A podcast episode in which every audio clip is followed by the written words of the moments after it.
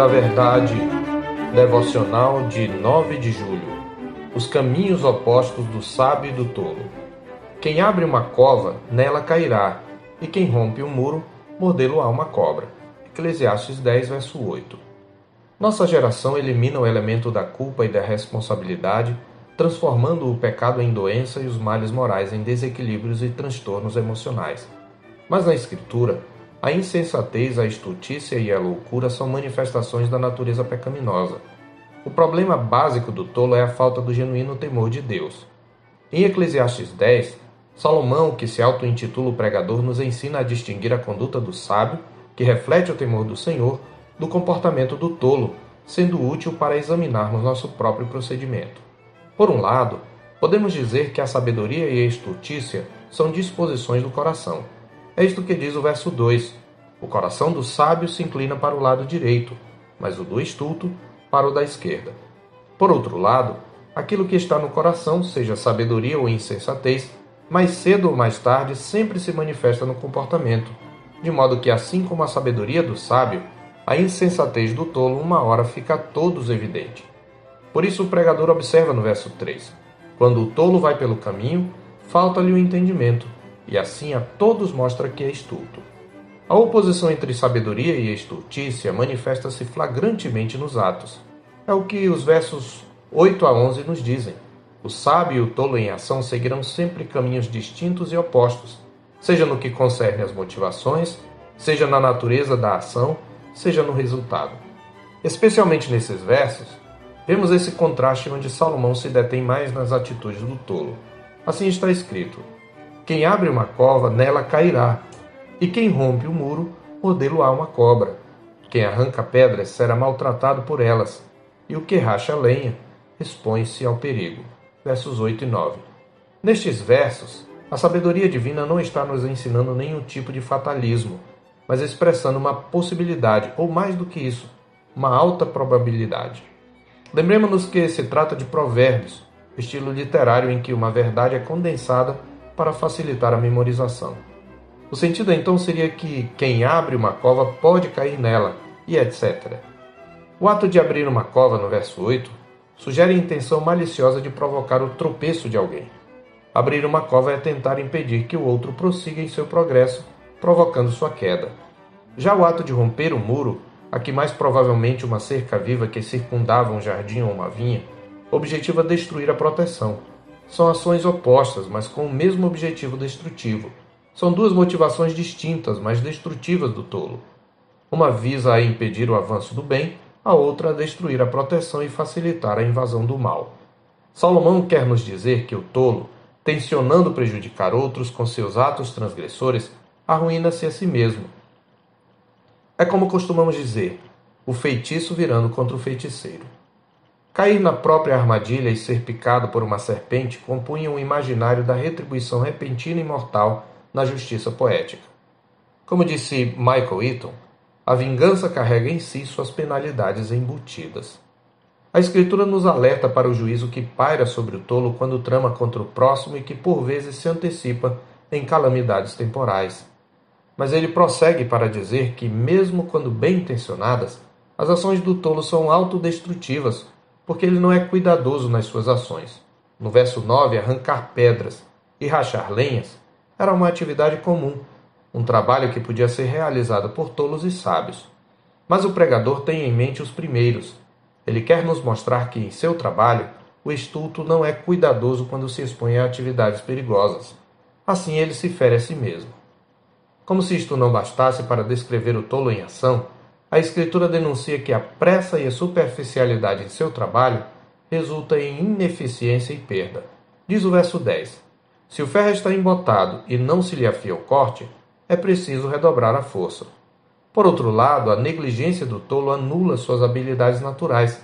Este seria o significado do verso 11. Se a cobra morder antes de estar encantada, não há vantagem no encantador. Portanto, se por um lado a estultícia se mostra na pressa e superficialidade, descritas na ferramenta cega, por outro lado ela também é revelada na ação negligente. A figura do encantador de cobras apresenta um perigo oposto à da ferramenta cega. O manipulador de cobras chega depois da víbora ter picado alguém. Se fosse em nossa cultura, o pregador talvez diria: o tolo só fecha a porta depois de roubado. Ou seja, a habilidade numa determinada atividade não é necessariamente sinônimo de sabedoria. Há tolos talentosos ou talentosos que são tolos. Quando se é negligente para com os dons e habilidades dados por Deus, tais dons são inúteis. Resumindo os dois versículos, aprendemos aqui que enquanto o sábio sabe a hora certa para as coisas, o tolo ou age apressadamente ou demoradamente. A pressa e a negligência são ambas filhas da insensatez. Resumindo tudo o que vimos até aqui, o que o pregador está tentando nos mostrar é que o tolo é malicioso, preguiçoso, ineficiente e autodestrutivo. Já a atitude do sábio é resumida num único versículo ou parte dele. Se o ferro está embotado e não se lhe afia o corte, é preciso redobrar a força, mas a sabedoria resolve com bom êxito, diz o verso 10. Enquanto o tolo tende a não afiar o corte do ferro, e por isso tende a redobrar sua força para cortar, o sábio mostra não apenas destreza ao fazê-lo, mas também paciência. Assim, em contraste com as atitudes do tolo, o sábio é paciente, precavido e cuidadoso.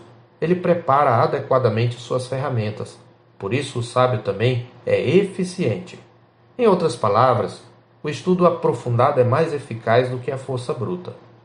Examinando o contexto de Eclesiastes, podemos concluir que Salomão está preocupado com muito mais do que a excelência nas atividades do dia a dia. Ele quer ilustrar, à guisa de exemplo, como o sábio e o tolo concebem e vivem a vida debaixo do sol. Como já ressaltamos no início, o princípio básico da sabedoria é o temor do Senhor. Tal virtude não é inata ao homem pecador. Ele precisa da ajuda do seu Criador a fim de ter um coração sábio. Em nenhum outro lugar o triunfo da sabedoria de Deus sobre a estultícia dos homens se revelou mais brilhantemente do que em seu Filho Jesus Cristo. Em Cristo a sabedoria de Deus venceu a estultícia do pecado. É o que está escrito, por exemplo, em 1 Coríntios 1, de 18 em diante. Ele é a sabedoria de Deus que se fez carne e habitou entre nós, a sabedoria encarnada, a palavra encarnada, como está escrito em João 1,14. Ele é a sabedoria proclamada e encarnada. E como sabedoria encarnada, ele nos convida: Tomai sobre vós o meu jugo e aprendei de mim, que sou manso e humilde de coração, e achareis descanso para a vossa alma, porque o meu jugo é suave e o meu fardo é leve. Nosso coração, por natureza, é tolo. Entretanto, pelo lavar regenerador e renovador do Espírito Santo, Deus deu aos seus santos um novo coração para compreender plenamente o mistério de Deus, Cristo, em quem todos os tesouros da sabedoria e da ciência estão ocultos, como está escrito em Colossenses 2, verso 2. E tendo nele crido, Deus nos deu o seu Espírito para que, por meio dele, possamos mortificar a estultícia de nossa natureza pecaminosa. Quando damos ouvidos à voz do Espírito, não fazemos o que é do nosso querer, mas o que ordena a sabedoria de Deus. Quando, no entanto, apagamos o Espírito, desprezando as profecias da Escritura, ou quando entristecemos o Espírito no qual fomos selados para o dia da redenção, agimos estultamente. E o referencial objetivo que temos para avaliar se estamos seguindo nos passos do Espírito é a palavra de Deus.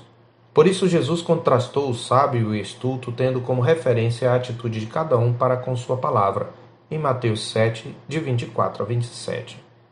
Diante de tudo isto, fazemos bem em atender à exortação da Escritura em Efésios 5,15. Portanto, vede prudentemente como andais, não como nécios, e sim como sábios, remindo o tempo porque os dias são maus. Eu sou o pastor Marcos Augusto, pastor da Terceira Igreja Presbiteriana de Boa Vista, em Roraima. Tenha um bom dia na paz do Senhor Jesus.